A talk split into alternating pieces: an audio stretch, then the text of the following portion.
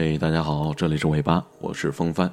那今天晚上要带给你的睡前故事，来自小耳朵波波的推荐啊，波波，啊，名字叫做《对不起，我的朋友都很贵》。如果说你有好听的音乐，或者是非常棒的文章，也可以像波波同学一样推荐给风帆。在收到波波同学的推荐之后，我读完感觉确实是一篇非常棒的文章啊！我在生活里也遇到过文章里所写的那些人，文章当中很多的文字也触碰到了我的内心。也如我所想，希望在你听完这期节目之后，也会有感同身受。那让我们一起来欣赏这篇文章。对不起，我的朋友都很贵。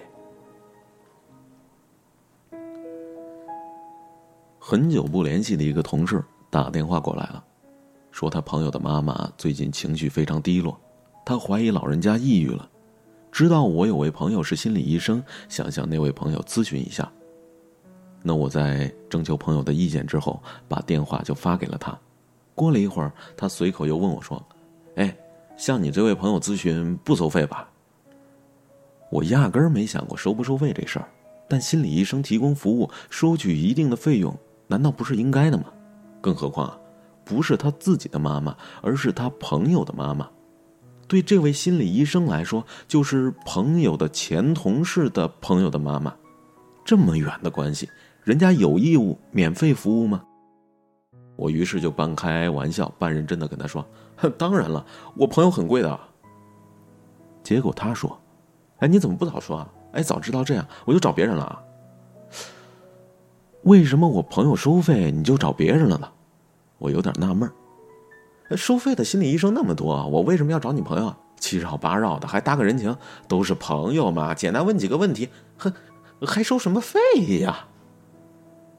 前同事这样抱怨道：“这话听着怎么就这么别扭啊？哦，我朋友不收费，你就向他咨询；我朋友收费了，你就找别人。既然都是别人挣你的钱，宁肯照顾陌生人，也不照顾我朋友。我朋友难道得罪过你吗？还是一旦收费，就不再是朋友了？说白了，想让我刷脸是吧？免费占我朋友便宜，我无法代替朋友许诺不收费，你找别人吧。”我挂断了电话，其实我给朋友打了个电话，简单说明了一下情况，他肯定是不会收费的。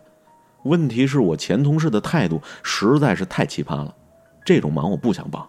更者，我这位朋友真的很忙，我都不好意思随便叨扰他。人家付出了时间和知识，你享受服务付费不就是天经地义的事儿吗？偏偏有人该出的钱不想出，以朋友之名勒索，简直压神逻辑。这种人在生活当中并不少见，平时不太联系，想起你来了，不是哎帮个忙呗，就是交点钱吧。在他们唯我独尊的世界观里，朋友就是应当为自个儿两肋插刀的。那朋友的朋友也要义不容辞的听自个儿的使唤。我有个亲戚，知道我闺蜜的老公在一所特别出名的教育机构里做老师，他家孩子是高考生，想请我闺蜜的老公给辅导两节数学课。让我帮忙给联系一下，我很乐意给他们牵这个线儿。闺蜜的老公呢，也愉快的答应了。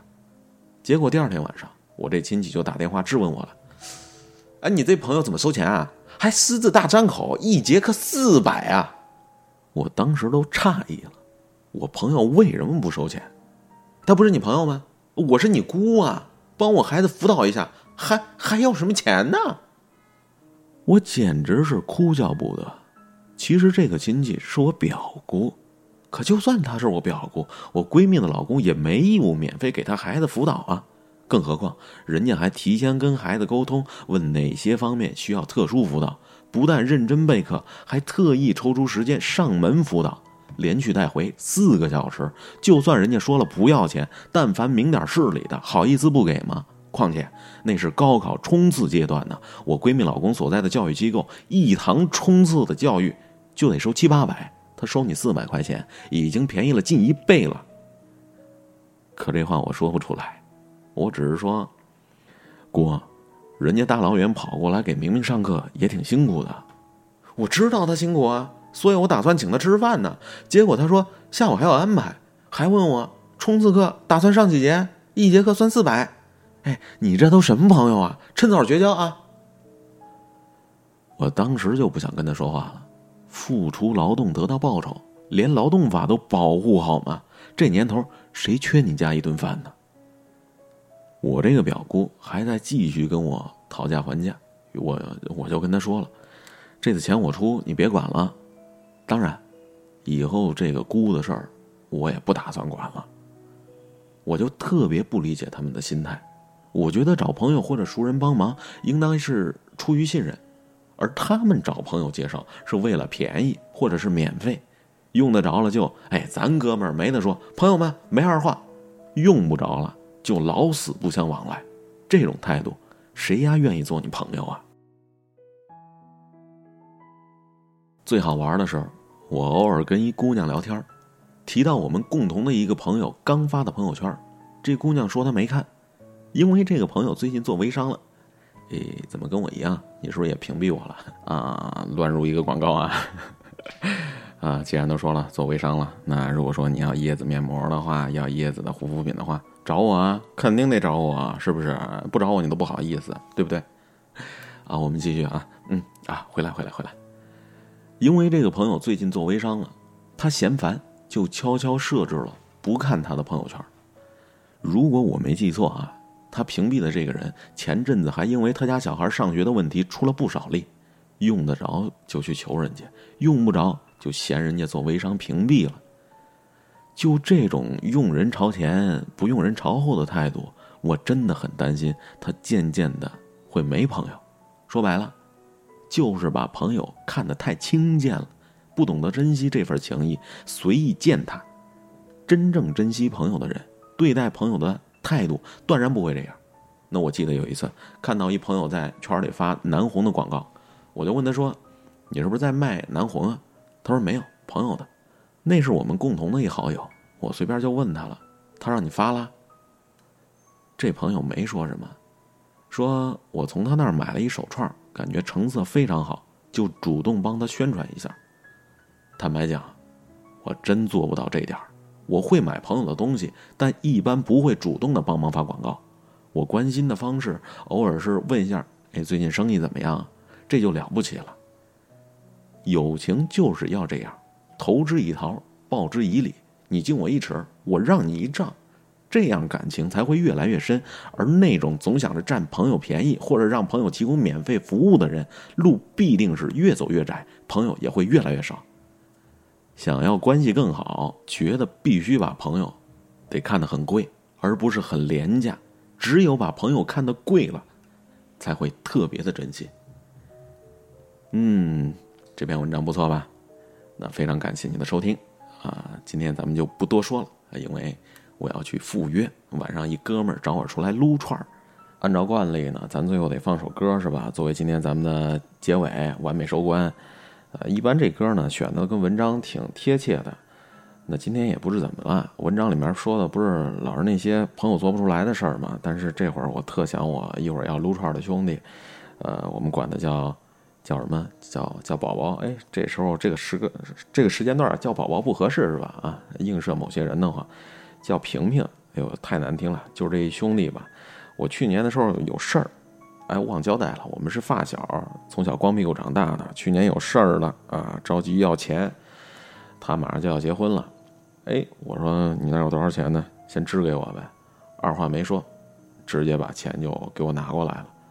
后来我才知道。就在今年过年的时候，喝完酒，另外一哥们儿，另外一发小帅帅就跟我说了：“你不知道，平平啊，婚都不打算结了，把结婚的钱全都给你了。什么是兄弟？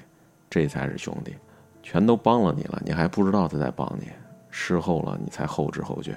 那天晚上我喝多了，现在突然想起一首歌啊，送给我兄弟。完了，祝你做一好梦。”一会儿我要让他听听这段，让他感动的稀里哗啦的，然后再多喝点儿。嗯，他多喝酒，我多吃串儿，好吧？你从国外回来，咱就没怎么聊过，一直都在忙着，其实有好多话想说，还没来得及，转眼又要回去了。兄弟，你这一走又是几年，还真舍不得。都是大老爷们儿，说的有点女人了，又要离开了，你得惦记咱这哥几个。我好面儿，这些话太啰嗦，有点说不出口，所以把它写成一首祝福的歌。在那边注意身体，有事儿没事儿常联系，别老玩神秘，小心回来我跟你急。别老委屈自己，想吃吃什么吃点什么。要是回来再瘦了，哥几个踹死你！踏踏实实待着，收收你那臭脾气。那边不像咱这边，出事没人真帮你。要是烦了累了，给爷们儿拽一电话，这电话对你没有关机，没有不在服务区。兄弟，你的兄弟就在这里，不管什么时候回来，哥几个等你。兄弟，你的家就在这里，不管你人到了哪儿，哥几个挺你。兄弟，的心就在这里，不管别人怎么说，哥几个懂你。兄弟，你得赶紧回到这里，不管变成什么样，哥几个陪着你。干杯！一杯接着再来一杯，不醉不归。今晚的任务，哥几个全醉，喝吧。没有人会在乎别的，吐完了再来，不会有人先睡。笑着，也许笑能止住眼泪，在咱们的字典里，哭可能真的不会。砍吧，口无遮拦，不知疲惫，谁也管不着哥几个，爱说谁就说谁。高了。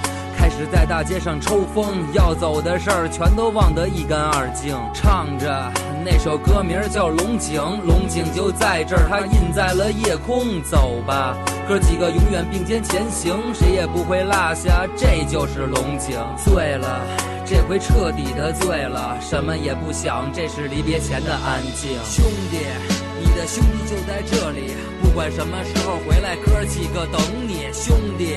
你的家就在这里，不管你人到了哪儿，哥几个挺你，兄弟。你的心就在这里，不管别人怎么说，哥几个懂你，兄弟。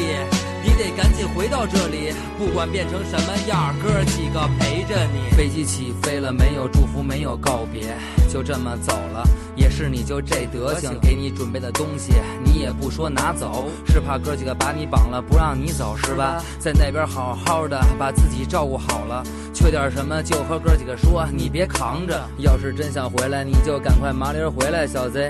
这边还有一大堆事儿等着你弄呢。在这边的家人有事儿你就言语一声，事儿别让你家老爷子觉得这边没亲人了。还有一大堆话没说你就回去了，啥时候回来给我一准日子，千万别忘了。别的什么话我也不再三八了，电话给我打电话，咱得联系着。我说着这些肉麻的话，直起鸡皮疙瘩。行了，兄弟，咱就这么着吧。兄弟，你的兄弟就在这里，不管什么时候回来，哥几个等你。兄弟，你的家就在这里，不管你人到了哪儿，哥几个挺你。兄弟。你的心就在这里，不管别人怎么说，哥几个懂你，兄弟，你得赶紧回到这里，不管变成什么样，哥几个陪着你。